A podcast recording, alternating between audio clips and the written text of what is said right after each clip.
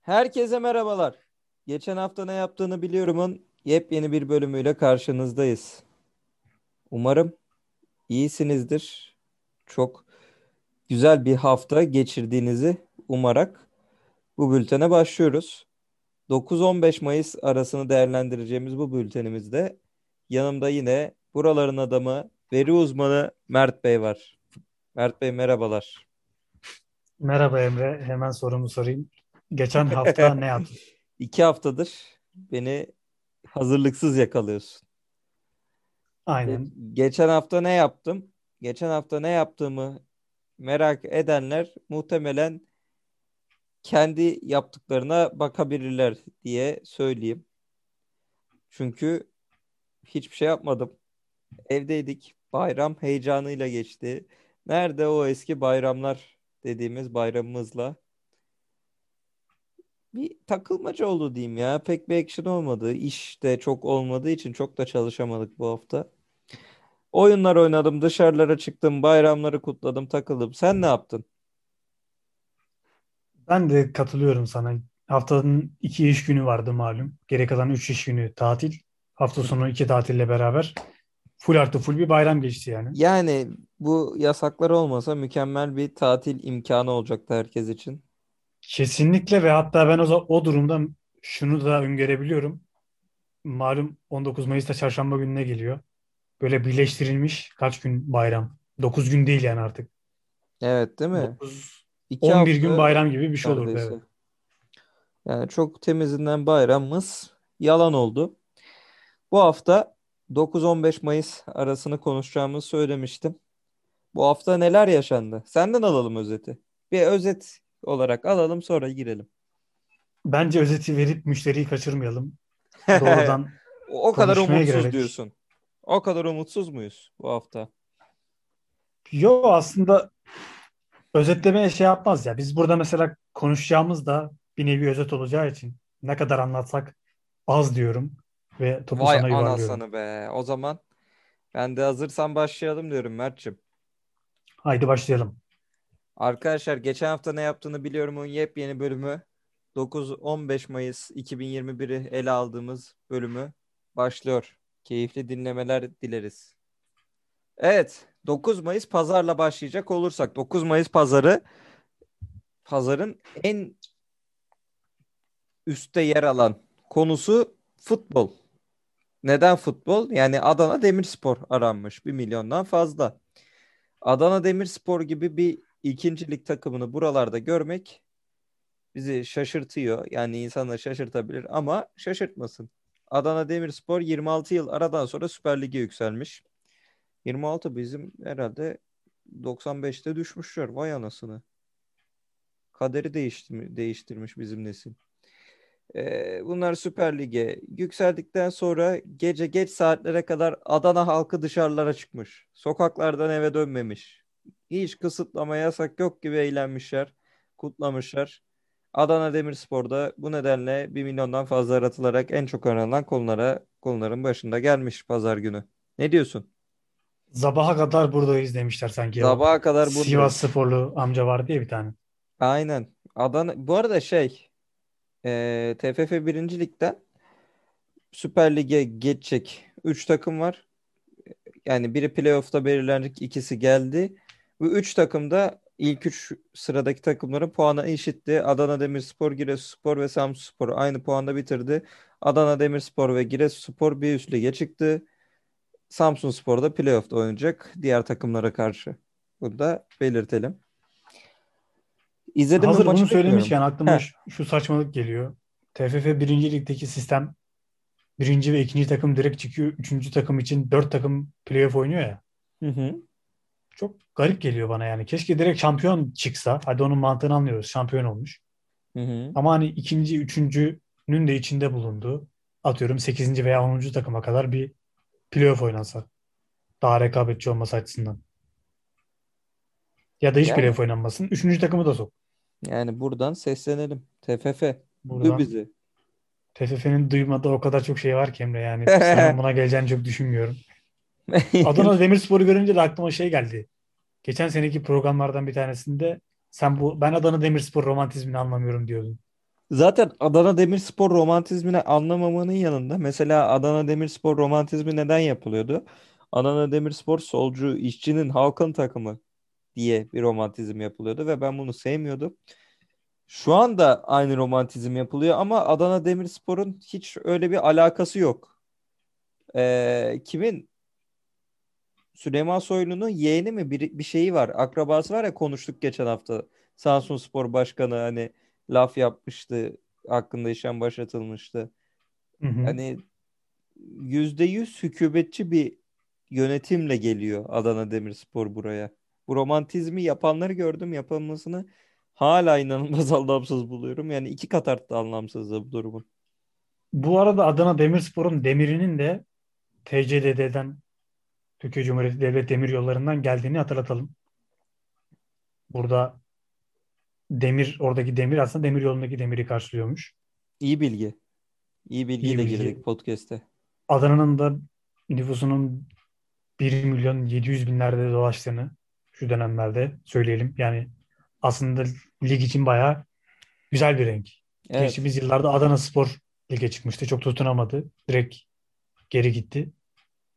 Bakalım bir Adana takımının temsilciliği nasıl olacak? Adana Spor nereye çıktı lige ya? Bak sen hatırlamıyorsun bile yani. O kadar iz bırakmadılar ki hızlı bir şekilde. Allah, gerçekten mi? Evet. Neyse. Devam ediyorum. Başarılar Adana Demirspor. Başarılar. 9 Mayıs pazarının en çok aranan ikinci konusu Anneler Günü olmuş. Anneler Günü 200 binden fazla aratılmış bugün. Yani Mayıs ayının ikinci haftası, ik- ikinci pazarı kutlanıyor genel olarak Anneler Günü bildiğiniz gibi. Ama dünyanın farklı yerlerinde farklı günlerde kutlandığı karşımıza çıkabiliyor. Bu günler dünyada değişebiliyor bildiğiniz gibi.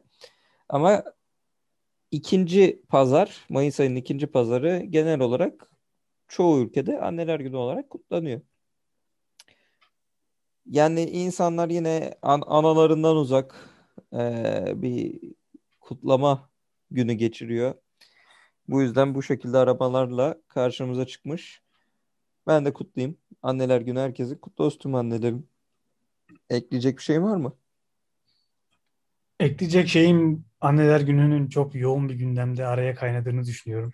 Normalde Anneler Günü'nü zaten bu kadar popülerleştiren AVM çılgınlığı olur. İşte anneler için çarşıya çıkan alışverişler anne hediyesi için.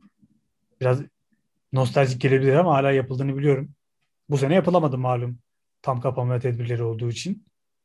Hı hı. O yüzden isminden de çok söz ettiremedi yani. Normalde yeri göğü inletir reklamları. Annelere en güzel hediyeler onlar bunlar. Doğru. Bu sene biraz geride kaldı. Yani hayırlısı mı oldu olmadı mı şimdi kararsız kaldım ama yani kapitalist amacına ulaşamadı gibi bu sene anneler günü. Yani televizyonda çok reklamlar gördüm ama o alışveriş furyası bu sene olmalı gibi bence de. Ya Daha evet, öncelikler değişti biraz. Biraz da bu yasaklardan dolayı alışveriş yapamama durumu. Hatta alışveriş yaptım teslim etme sıkıntısı da var. E- E-ticaretten eğer kargo işlemi yapmıyorsan ve eski anneleri böyle göze aldığımız zaman teknolojiden biraz uzak olanlar onların kargo süreçlerinde yaşayacağı sıkıntılar bayağı aksatırdı herhalde. Şimdi düşünüyorum da. Doğru söylüyorsun. Yani özetle biraz karambole gitti anneler günü diyebiliriz. Anladım. O zaman devam ediyorum. Pazartesi gününe geçiyorum. 10 Mayıs Pazartesi. 10 Mayıs Pazartesi'nin en çok aranan konusu Mescid-i Aksa olmuş. Bildiğiniz gibi İsrail ile Filistin arasında yaşanan gerginliğin sonucu şu an savaş olarak nitelendirilebileceğimiz olaylar mevcut. İsrail Filistin'e, Filistin İsrail'e saldırıyor. Ama tabii burada olan sivil halkı oluyor. Özellikle Filistin'in İsrail kadar koruması olmadığı için yaşanan eee, saldırılar sivil halkı daha çok etkiliyor o tarafta. Ramazan ayının eee, son günlerinde bu artık Mescid-i Aksa ilk eee, Kabe olarak ne denir ona? Eee ilk İlk kıble. kıble. Pardon Kabe dedim. İlk kıble olarak nitelendirilen Mescid-i Aksa'nın Ramazan'ın son günlerinde artık Filistinliler gidip orada bulunmak istiyor ama İsrailler de Kudüs gününü kutlarken e, Filistin'e karşı hani bunları buradan atalım eylemlerine gidiyor. Sonra Filistinliler burada biz namaz kılıyoruz. E, hani namaz kılarak direnişini gerçekleştiriyor. Barikatlar kuruyor. E, tek bir sesleri arasında oradalar, orada bulunuyorlar. Sonra İsrail polisi geliyor, bunları dağıtıyor ve olaylar başlıyor. Olayın bir özeti böyle. E, zaten başladığından beri devam ediyor. Hiç çoluk çocuk dinlemeden yani, yani çoluk çocuk dinlemeden değil, çoluk çocuk kimsenin aklında olmadan saldırıyorlar birbirlerine. Üzücü bir durum. Ne diyorsun? Burada ben çok güzel bir kaynak vermek istiyorum. Benim de yararlı bulduğum. Bizim bir Türk uluslararası savaş fotoğrafçımız, gezginimiz, gazetecimiz, macera insanımız ve belgesel yapımcısı kimliğine sahip karakterimiz var medyada. Coşkun Aral. Kendisinin hı hı. YouTube'da da kanalı var zaten. Coşkun Aral anlatıyor diye. Hı hı. Onun bugün hatta bu yayını çektiğimiz gün pazar günü yayınladığı bir video var. Kendi topraklarında tutsak Filistin diye. Kendisi gençliğinde de orada bulunmuş ve savaş fotoğrafçısı olduğu için aslında mesleğinden bir tanesi, mesleklerinden bir tanesi. Hı hı. Bu olaylarla alakalı doyurucu bilgiler veriyor aslında. Çok güzel özetlemiş konuyu. Biz burada yüzeysel geçmeyelim. Yani başlık zaten e, kabaca bir özetini çıkarıyor. Kendi topraklarında tutsak Filistin diye. Hı hı. Yani bu olaylarla alakalı bilgi edinmek, kendini güncellemek isteyenlere tavsiye ederim. Yani teşekkür ediyoruz. Bu şekilde olaylar sıkıntılı şekilde devam ediyor. Ve bu olaylar devam ediyor maalesef. Bu başlangıç, bunu başlangıç verebiliriz. Kudüs günü olaylarıyla başlayan durumları. Sonrasında hafta boyunca devam etti. Ve bu mesela Ramazan ayının son günlerinde gerçekleşti yani. Baktığın zaman tamam Filistin'de Hristiyanlar da yaşıyor. Hristiyan Filistin, Filistinliler de var. Ama çoğunluğu Müslüman olan bir toplumun kutsal bir ayında bunları yaşaması da ayrıyetten üzücü. Evet. Dünya kamuoyunun çok da rol almak istememesi zaten zaten bildiğimiz şeyler. Aynen öyle. Böyle Arap, durumlarda almıyor. Evet. Arapların falan orada umrunda değil Müslümanmış şeymiş. O Sadece yani. Araplar da değil. Kıbrıs olaylarına da baktığımız zaman Kıbrıs olaylarında da dünya kamuoyunun kulağın üstüne yattığını görüyoruz. Hı hı. Burada da maalesef ya güçlünün hukuku maalesef dünyada kök salmış durumda. Ne desek değişeceğini de düşünmüyorum açıkçası. Böyle gelmiş böyle gidiyor gibi. Elimizden tek gelen bilgilenmek yani. Kendimizi bilgilendirmek. Doğru söylüyorsun. Bilgi edinmek. Doğru söylüyorsun. Devam ediyorum. Pazartesi günün ikinci en çok aranılan konusu koronavirüs tablosu olmuş. 100 binden fazla aranmış.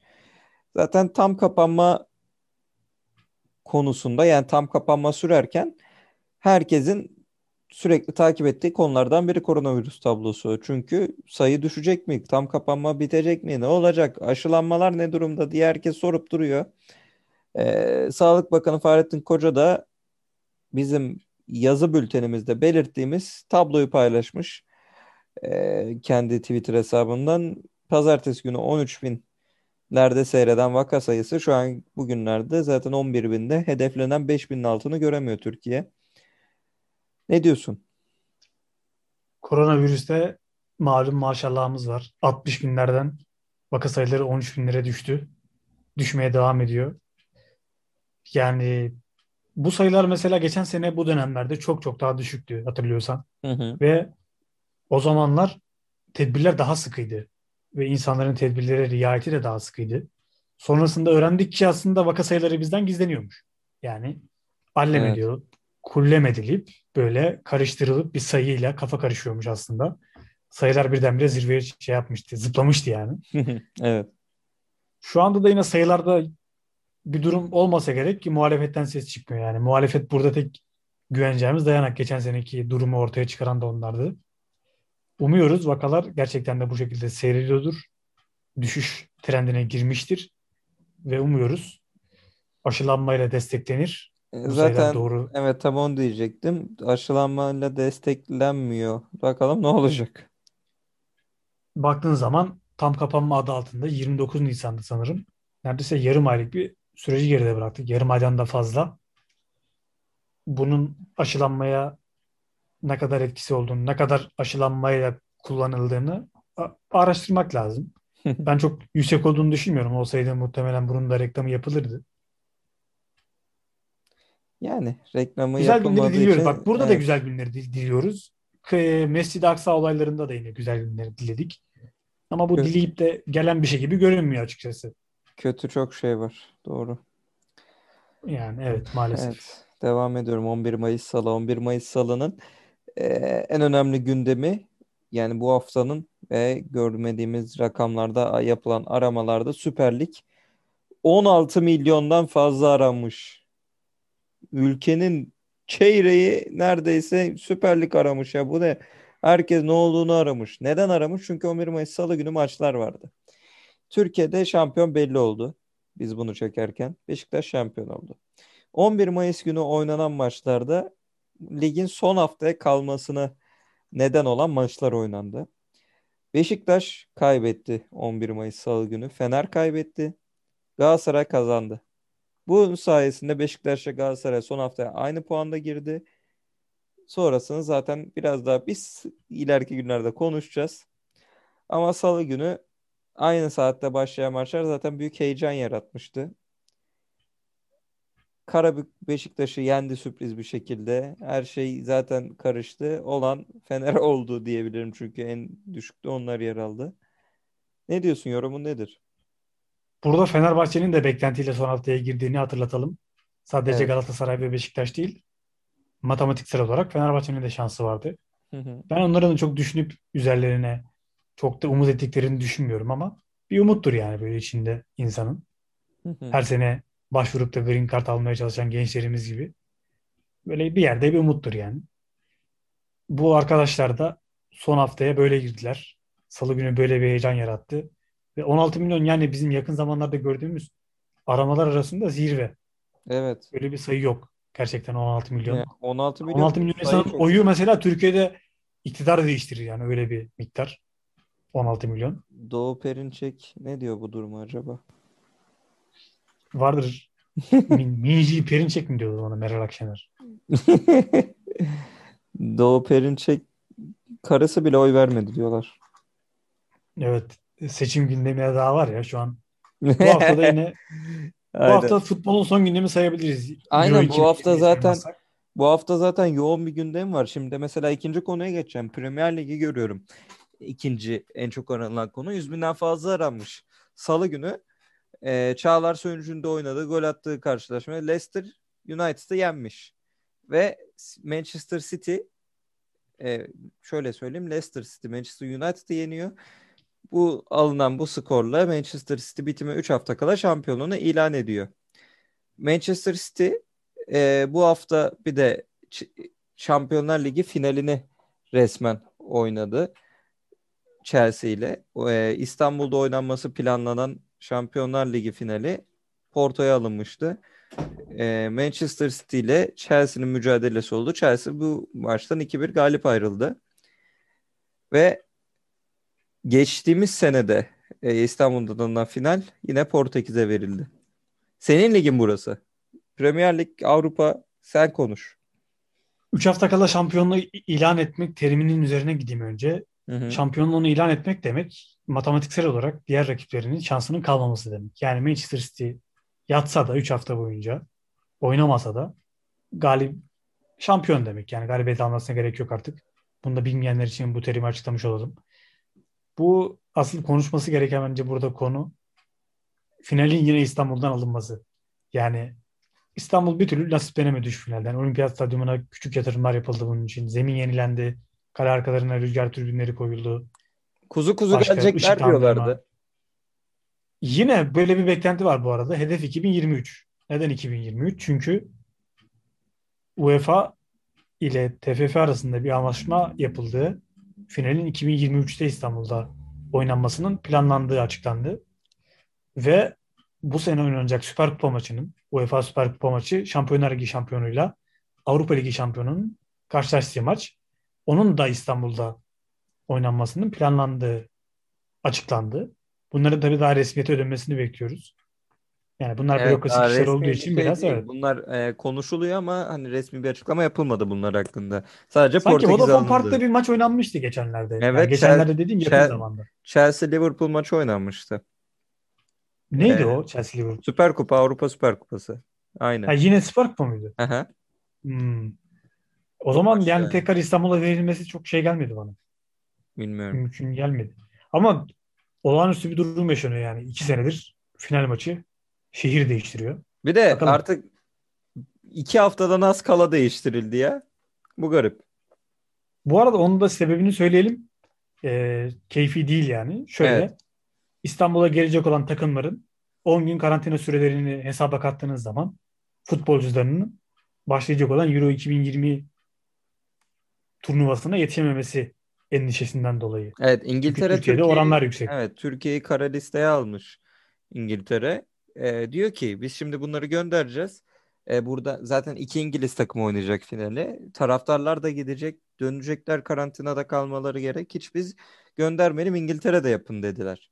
Ama sonra anlaşamadılar UEFA ile gittiler Portekiz'e alınlar. Portekiz en azından kırmızı listede değil. Ee, böyle bir karantina söz konusu olmayacak anladığım kadarıyla.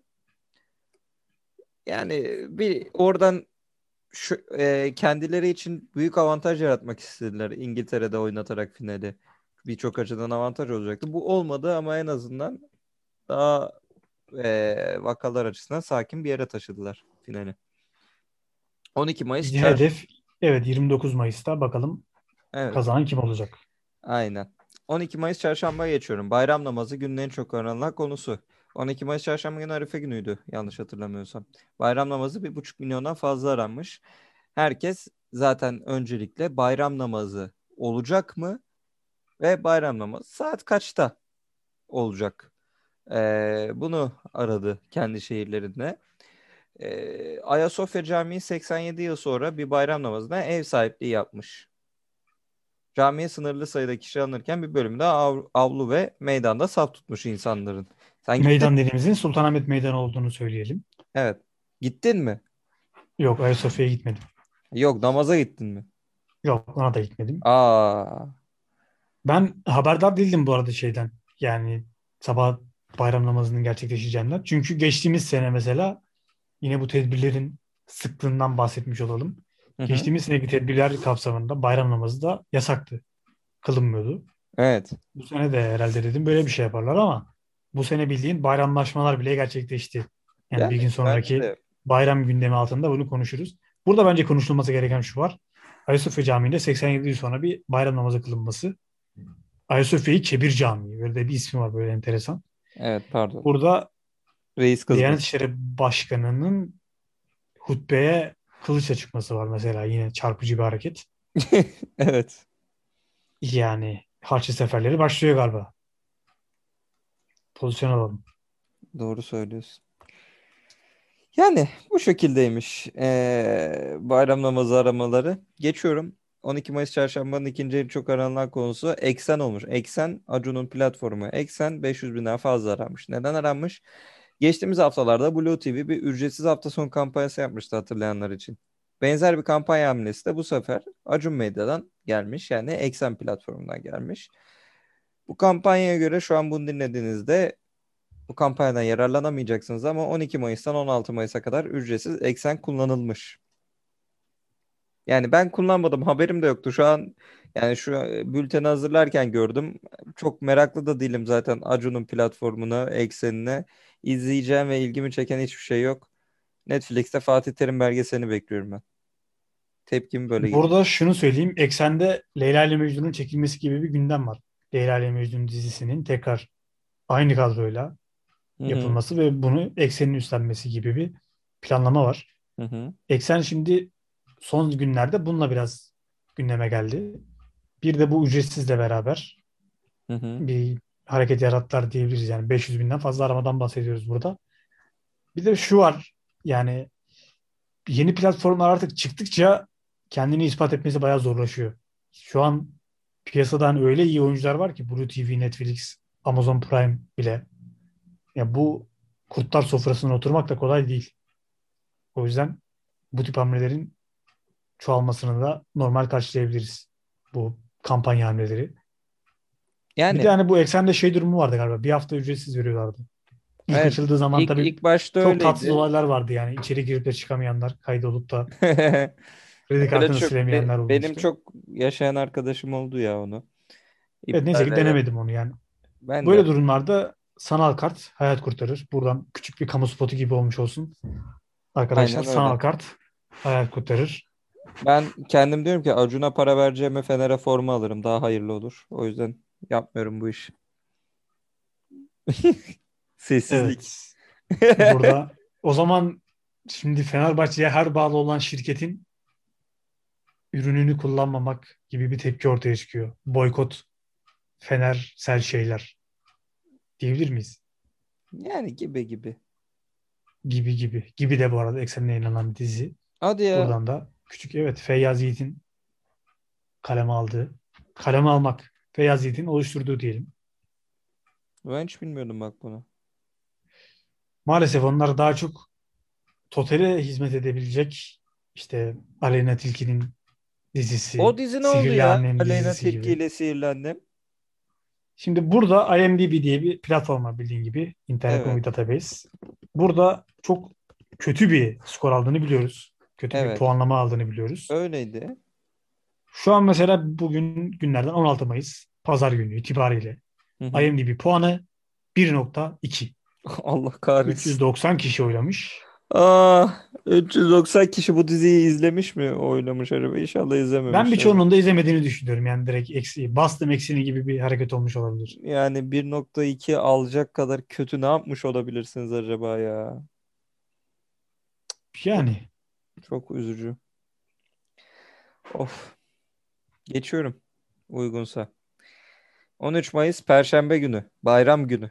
Ramazan bayramı 3,5 milyondan fazla aramış. Bu hafta yani böyle ana konularımız hep çok aranmış. Çok çok aranmış. 3,5 milyon. telefonu tutan bırakmamış gibi. Aynen öyle. Hadi sen de ara demiş yanındakine. Ramazan bayramı bu sene de bildiğiniz gibi koronavirüs, ted- koronavirüs tedbirleri kapsamında geçti. Ee, geçen sene insanlar yani sırf Ramazan bayramı yasakları değil genel yasaklara karşı daha ciddiydi. Bu sene artık o, e, o kadar ciddi değil. Hepimiz hissediyoruz durumunu. Teknik olarak yasaklar devam etse de herkes dışarılarda bir yerlerdeydi. Yani şöyle diyeyim Filistin eylemi oldu, yürüyüşler oldu, maçlarda şampiyonluklar kutlandı. Ramazan bayramında insanlar hep dışarıdaydı. Hani birbirlerine gittiler hiç hayırdır diyen olmadı. Böyle diyeyim. Bu dediklerimi bunlarla destekleyeyim. İnsanlar yine de gidemeyenler, biz tedbirlere uyuyoruz diyenler Ramazan bayramı mesajlarını arattı en çok internette. Nerede o eski bayramlar diyerek topu sana gönderiyorum. Nerede o eski bayramları bilen zaten yok. Koronavirüs yokken de bu sorulan bir soruydu. Ama yani geçen seneye göre daha iyi bir bayram olduğunu söyleyebiliriz. Daha bayram gibi bir bayram. Hı hı. Çünkü ziyaretler her ne kadar yasak da olsa vardı. Ve buna göz yumuldu diyebiliriz. Göz yaşanan- Evet. Evet, bunda trafiği görüyoruz. Ya ben burada işte göz yumulma olayında şunu problemli görüyorum. Kötü artistlikle böyle ceza yazan insanlar oluyor işte. Babana söyle de biraz fazla çeksin veya ım, bunu ima eden, ceza kesiyorum sana ima eden. Evet. Böyle çok gariban tiplerin ya gariban tip dediğimde kağıt topluyor mesela hani o gün çıkmış. Veya evi yok evsiz bu da yine sokakta yakalanmış. Orada mesela medya birdenbire bitiyor. Haber uğruna. Onların mesela alenen yediği cezalar aklıma geliyor.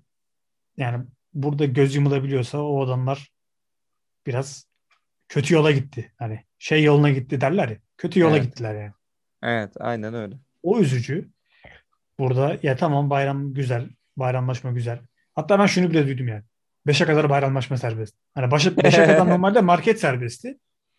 Bunu bir yorumlamış. Demiş ki 5'e kadar bayramlaşma serbest.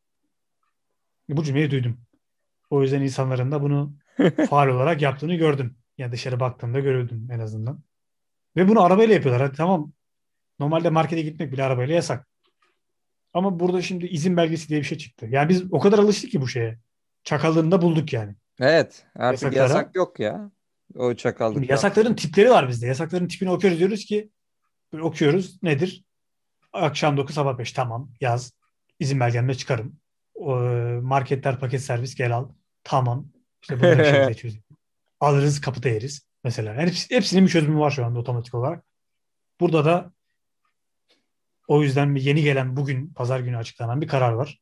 Yarından itibaren 17 Mayıs'tan itibaren kademeli normalleşme adı verilen bir döneme giriliyormuş. Evet.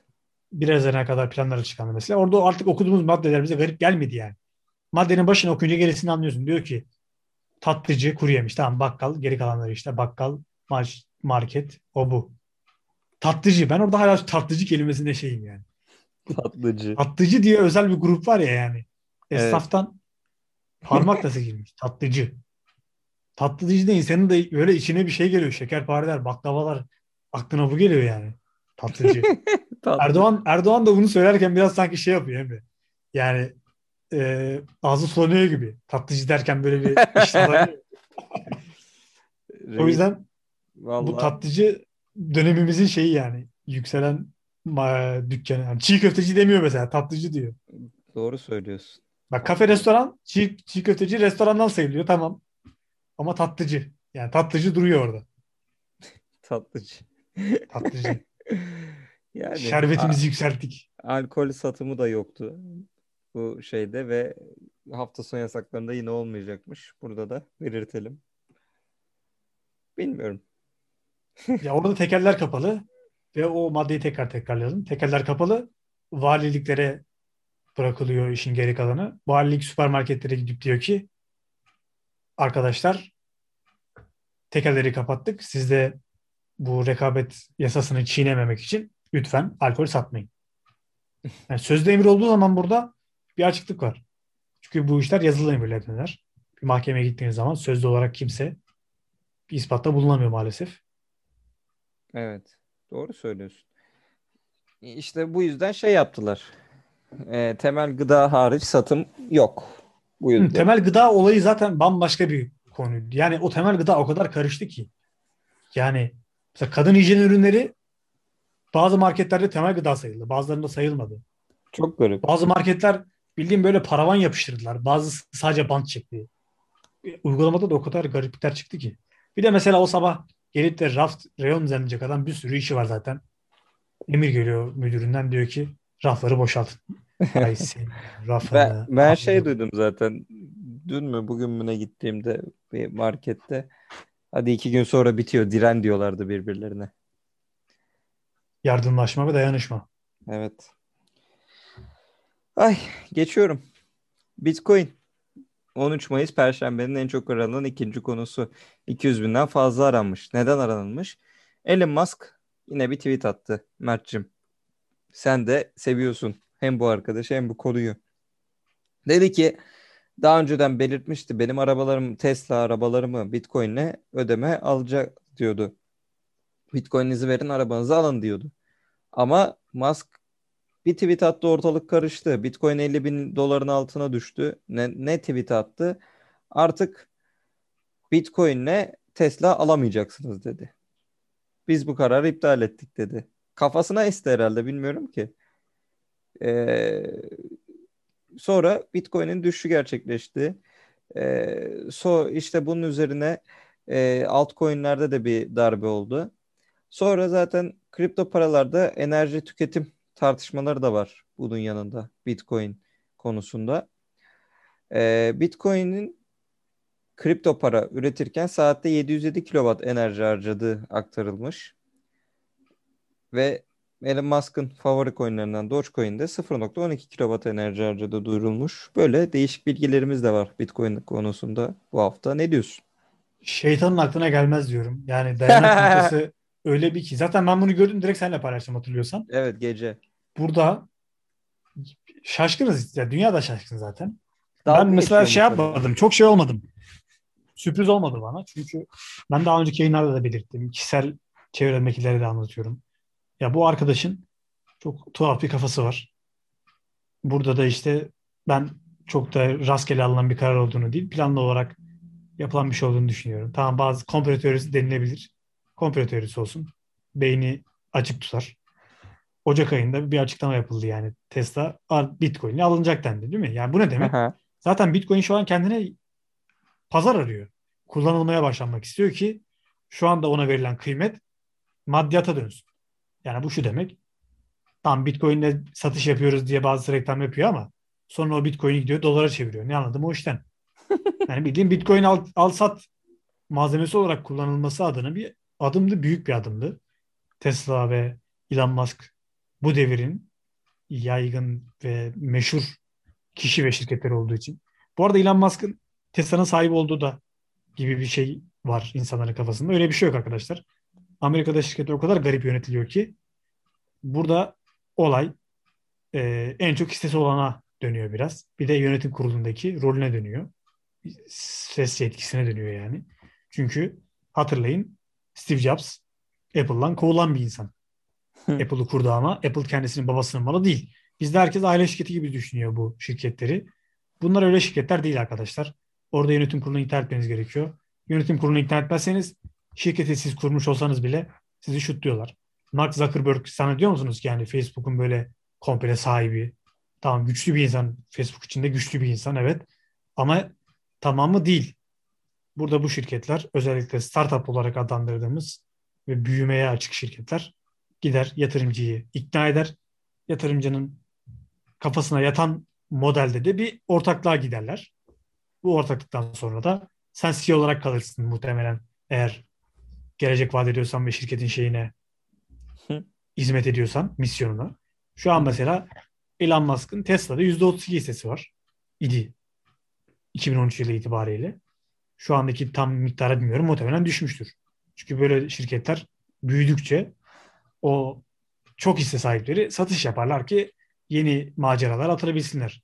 Nitekim Elon Musk'ın da SolarCity, Neuralink, sonra bu The Boring Company gibi enteresan işleri de neyle fonladığını böyle anlamış oluruz. Ya bu güzel bir konu başlığı işte böyle uzun uzun konuşulabilecek ama bizim konumuz Bitcoin ve kripto para birimleri haliyle. Çünkü Bitcoin hapşırdığı zaman geri kalanı verem oluyor. Öyle bir dünya var. Doğru güzel. Bak, bu, bu arada bu laf şey Amerika hapşırırsa Türkiye verem, dünya verem olur. Böyle ekonomide bir yaygın görüş Doğru. cümlesi. Burada da işte kripto paralarda enerji tüketim tartışmaları meydana çıktı birdenbire.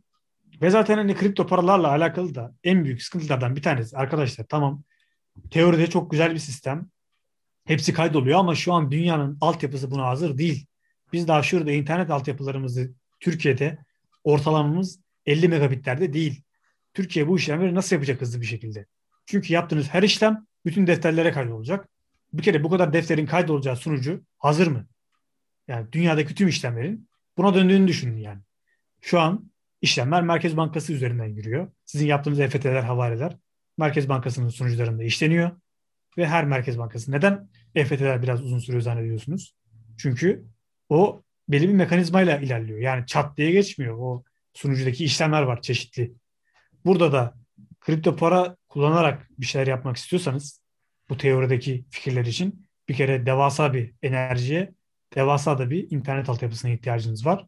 Şu andaki şartlarda bunları karşılamıyor.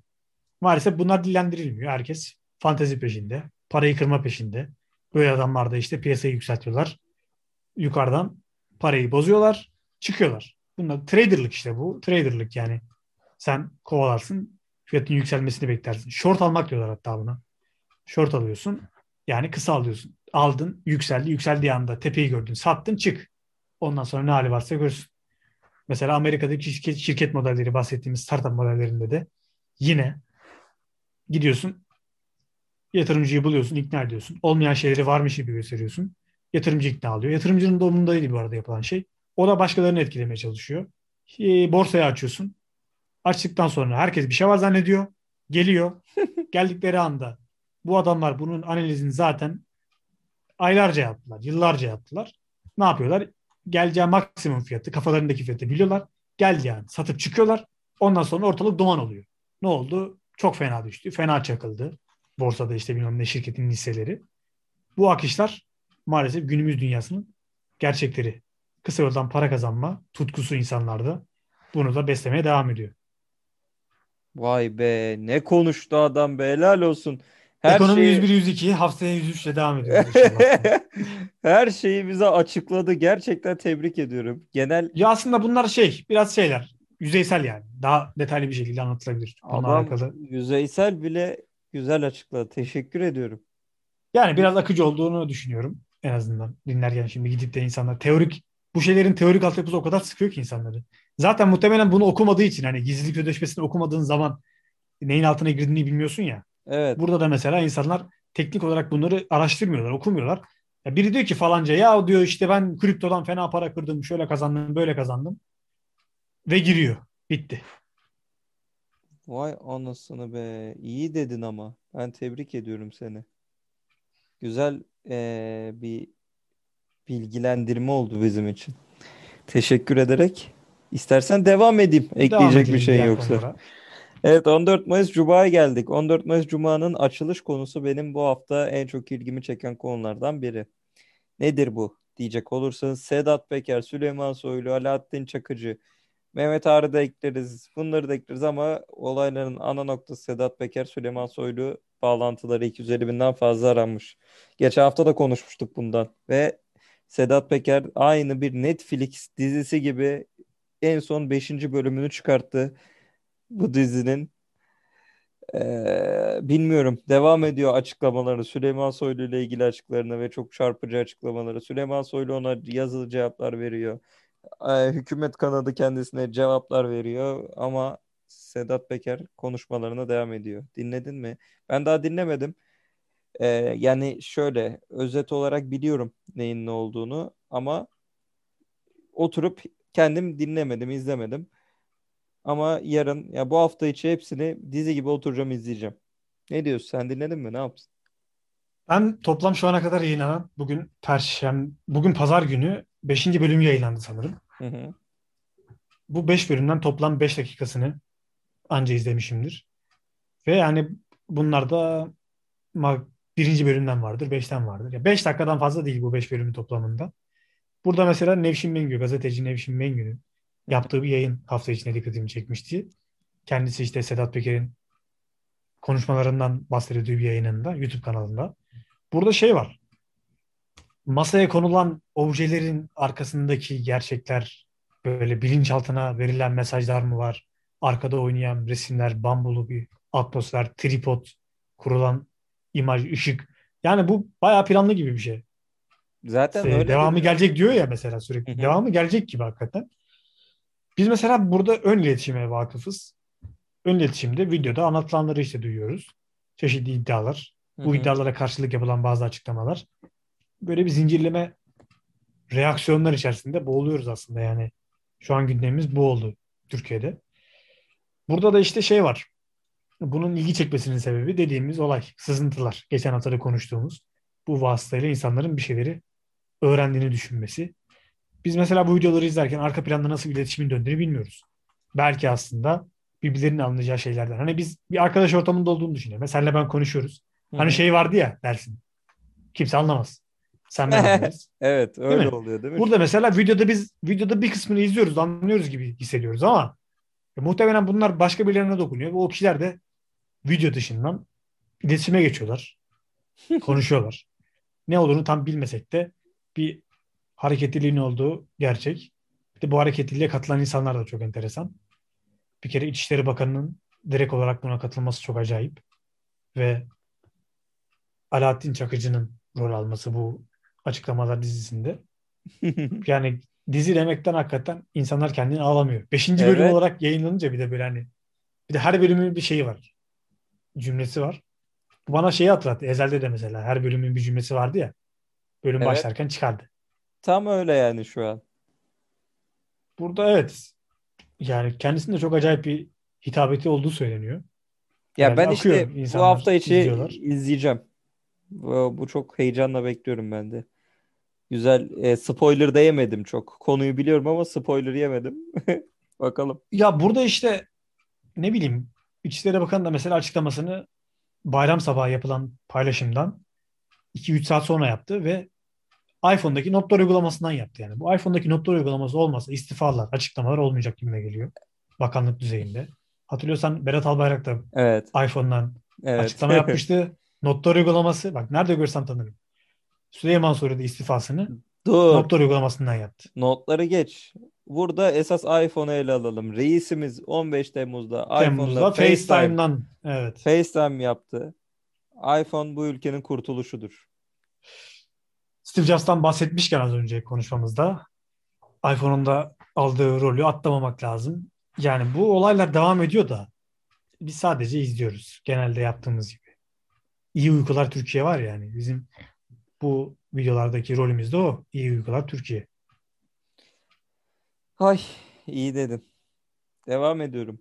14 Mayıs Cuma'nın en çok aranan ikinci konusu Turizm Bakanlığı olmuş. Turizm Bakanlığı neden aranmış? Eliminden fazla aranmış. Mevlüt Çavuşoğlu'nun turistin görebileceği herkesi Mayıs sonuna kadar aşılayacağız ki tedbirlerimizi alalım dedi. Bundan sonra Twitter'da Go Türkiye hesabından bir tanıtım filmi paylaşıldı. Bu tanıtım filminde e, Enjoy, I'm vaccinated yazılı bir maske giyiyor insanlar. Türkiye'de e, aşı olanların bunu giyeceği belirtiliyordu. Keyfini çıkarın aşılandım yazılı maske. Turizm sektöründe rol alan insanların Evet. diyelim. Evet, bunların e, giyeceği bahsediliyordu. E, bu maske çok büyük tepkiler aldı ve haklı tepkiler aldı. Neden tepkiler aldı? Aşılı köpek gibi insanı sanki turiste, ya Türk insanı turiste hizmet edecek. Aşılı köpeğiz bir e, ne denir? Fişlenmesi, fiş etiketi yaratıyor bu. Çok inanılmaz kötü ya. Ay bir de bunun üstüne kaldırdılar bu videoyu biliyor musun?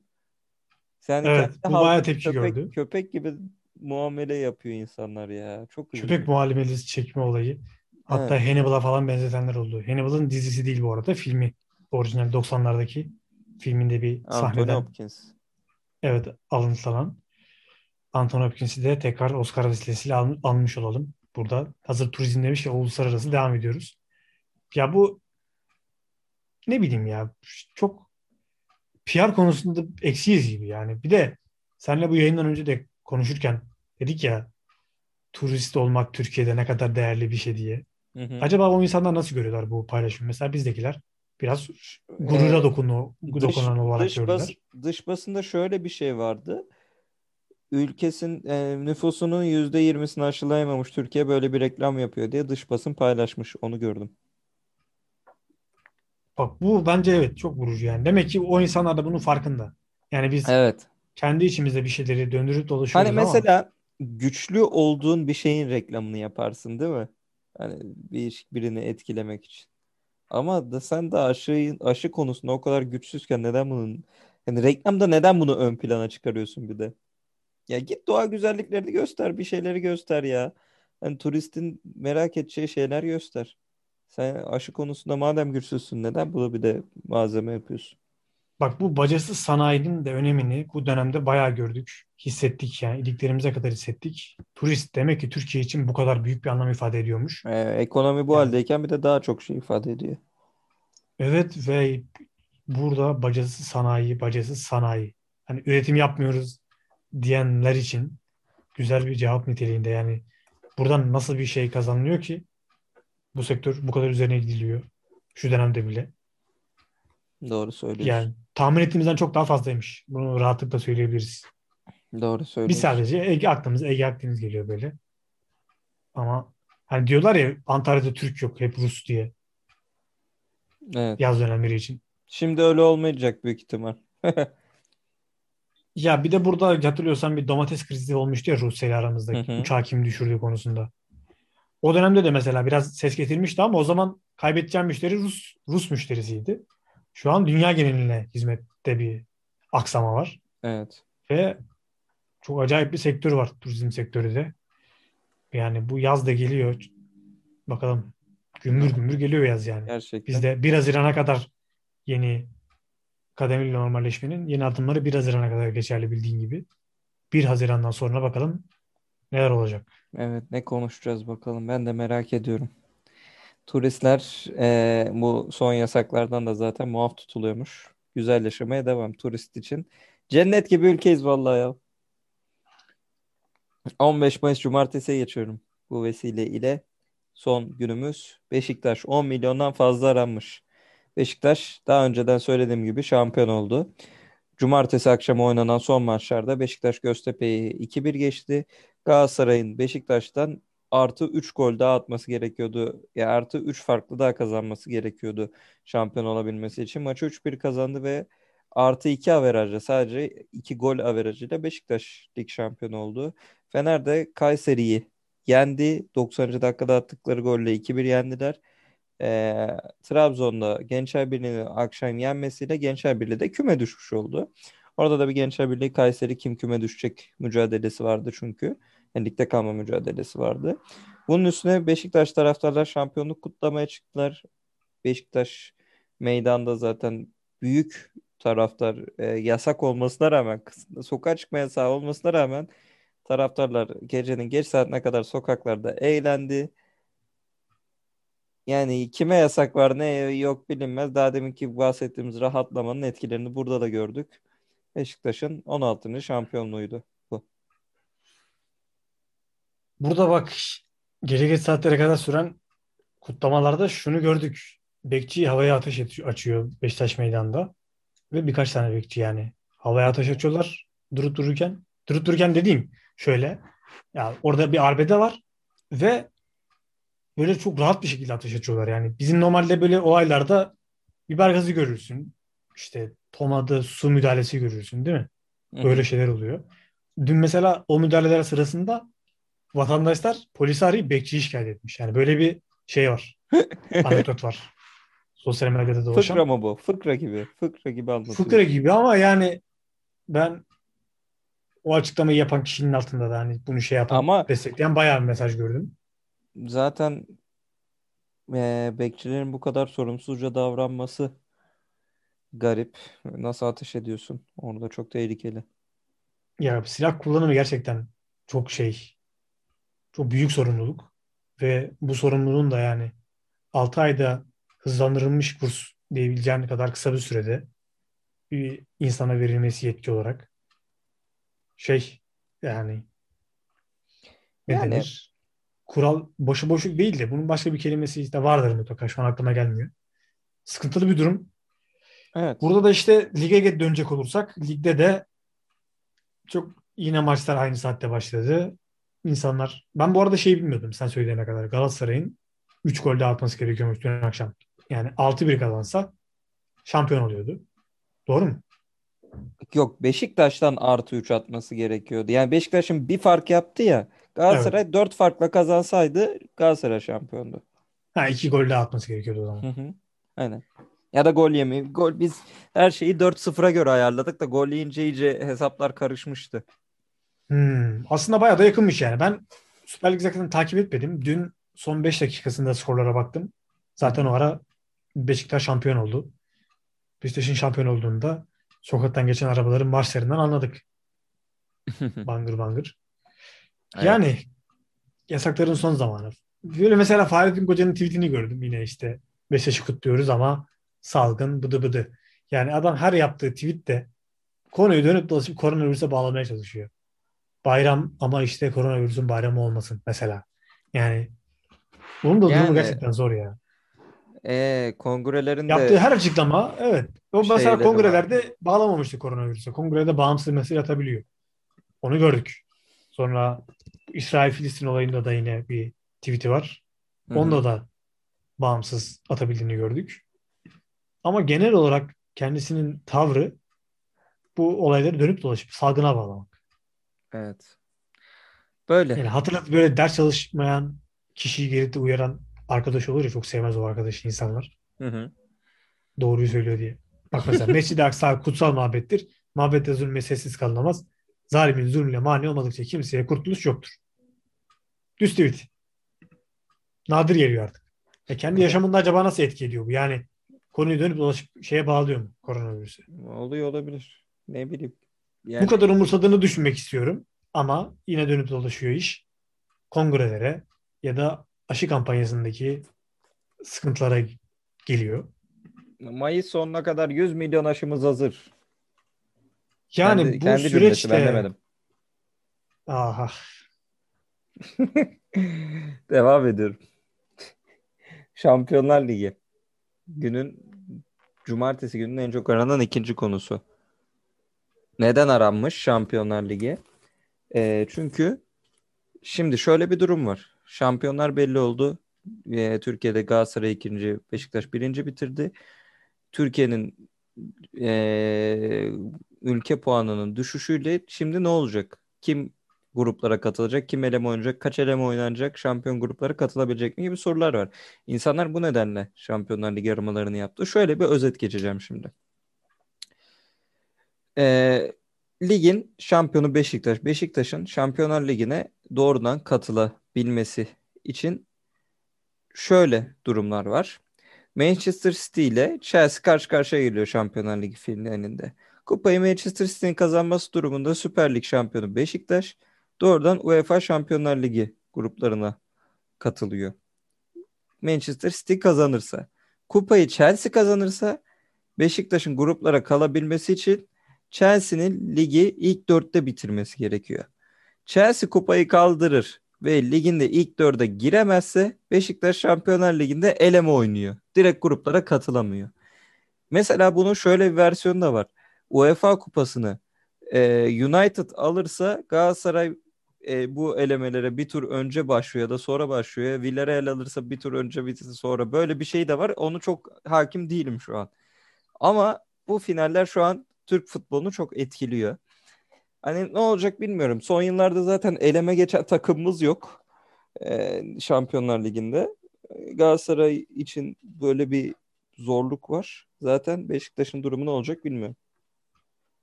Bizde elenme maçına çıkıyorlar. Eleme maçına değil, elenme maçına çıkıyor takımlar artık. Ve o kadar komik takımlara yeniliyorlar ki yani. Dünya El, üzerinde. Eleme Bilmediğin maçı. ülkeler. Eleme. Yok, eleme. eleme. Yani laf dinleyen, itaat eden bir şeyimiz var, takımlarımız var. Ya burada mesela Şampiyonlar Ligi'nin önemini şöyle anlatmak gerekir bilmeyene. Türkiye Ligi'nde şampiyon olmanın amacı aslında şampiyon olduğundan daha çok parayı Şampiyonlar Ligi'nden almaktır.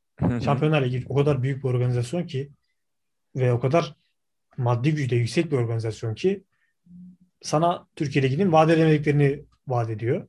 Sen de eğer evet. orada biraz ileri gidersen gerçekten iyi para kazanıyorsun. Yani zamanında Galatasaray'ın Schneider, Drogba'lara bu kadar yatırım yapabilmesinin altında bu vardı.